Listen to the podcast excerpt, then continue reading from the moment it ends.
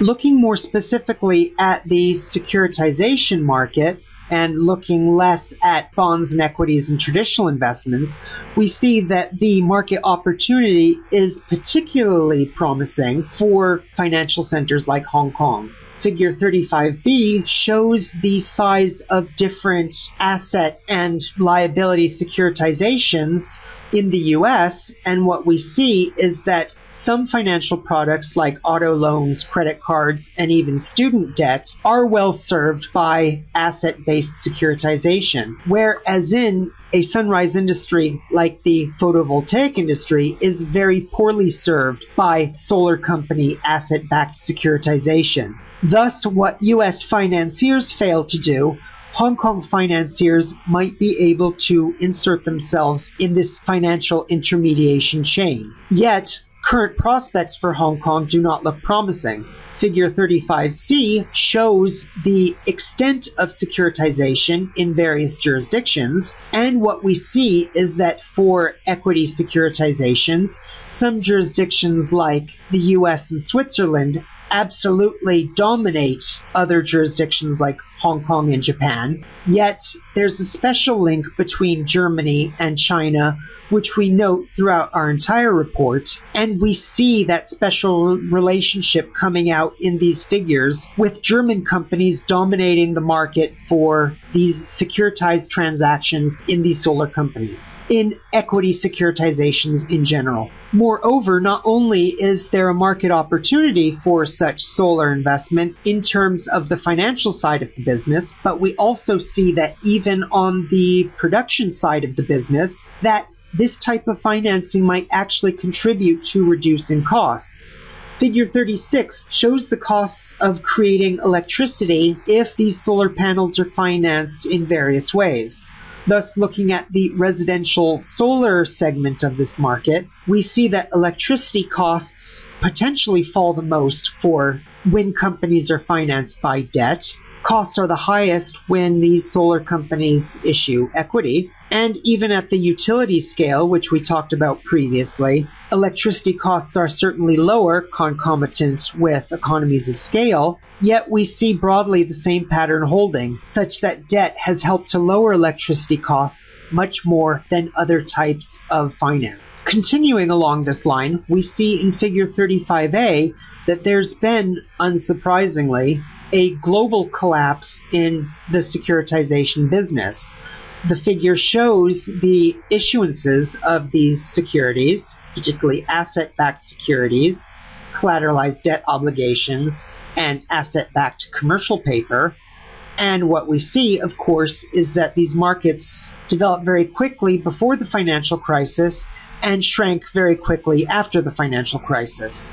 Of course, all financial centers abuse these types of securities, but nevertheless, one has to admit that if you believe our story about different types of finance helping to facilitate the production and consumption of solar energy, then there's a very large market opportunity for financial centers like Hong Kong.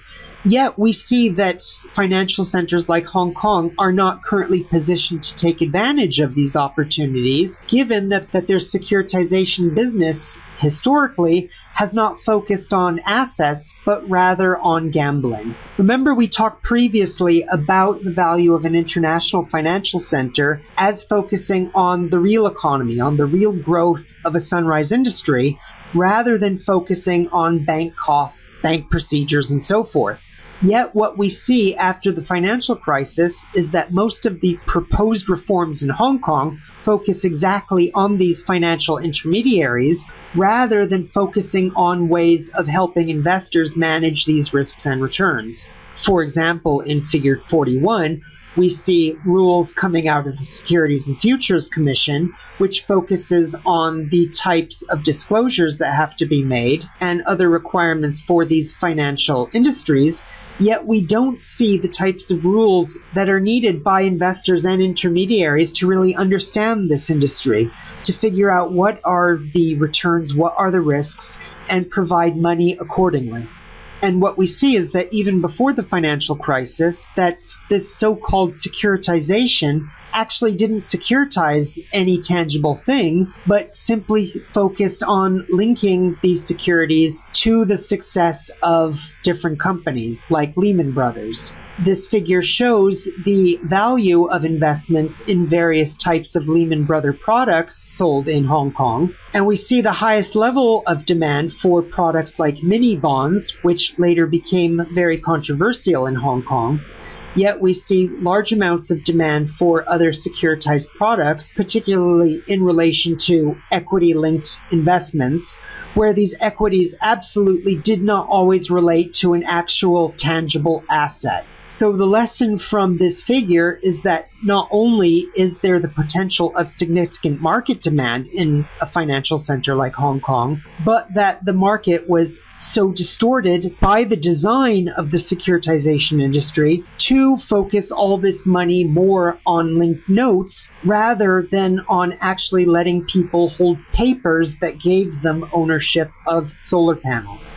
To provide proof for our assertion that many of these securitized products were simply gambling rather than productive investments, Figure 39 shows the marketing literature for the most predominant form of security, at that time mini bonds. Advertising materials given to investors focus not on solar panels or offices or cars or anything tangible, but these institutional intermediaries would instead offer bottles of wine, even though investments had nothing to do with viticulture. They would offer free electronics, which of course have nothing to do with a investor's risk appetite or desire for returns. And looking at this so-called plain English language disclosure, we see that in fact what investors were taking on is what economists call a contingent state of the world based pricing scheme. In other words, investors would be paid off if companies linked to that note did not go bankrupt, but they would lose money if those companies actually went bankrupt. And in many cases, what we see is that the underlying security for those notes was never even really identified. Thus, we see on the marketing side that there's no identification of what the investor needs, and we see on the product side no identification of something tangible that actual consumers need. And for those of you that are interested in the companies that were linked to these notes, figure 40b shows the number of series linked to various companies, namely linked to bets that various companies would not go bankrupt. Naturally, the largest amount of demand seemed to center around the bankruptcy of Standard Charter, HSBC, Citigroup. These are financial institutions. So financial institutions were selling bets on themselves not going bankrupt. Furthermore, there's other evidence showing how previous practices did not look at the result of such finance, but simply at the procedures of providing that finance itself. Figure 42, for example, shows the way that some structured product investment materials were encouraged to be written in plain English, but even after going through all these instruments from issuers like DBS Bank, China Construction Bank, and so forth, we see that the information and structure of their disclosure materials provided everything except basically what they were investing in we know what the product was in terms of the thing that the end investor would be holding, but these documents did not provide significant information on the actual things that the money was going to be used for for example, the solar companies or the pizza makers or the taxi companies. Because investors had no way of knowing which sunrise or sunset industries they were investing in, they were basically taking on bets Las Vegas or Macau style. Indeed, from figure 43b, we see that Hong Kong's financial center market is not even geared to provide one of the most important aspects of a financial center, namely information about these investment products. We rank the quality of information about different solar companies in the US relative to Hong Kong. And what we see is that the depth and the value of information given in the US is far superior to that in Hong Kong. Hong Kong listed solar companies don't provide the same kinds of webcasts that their US listed peers provide. They don't provide the same kind of deep and detailed information in investment disclosures. And Hong Kong brokers absolutely do not provide the types of analyses on these solar companies that their US peers do.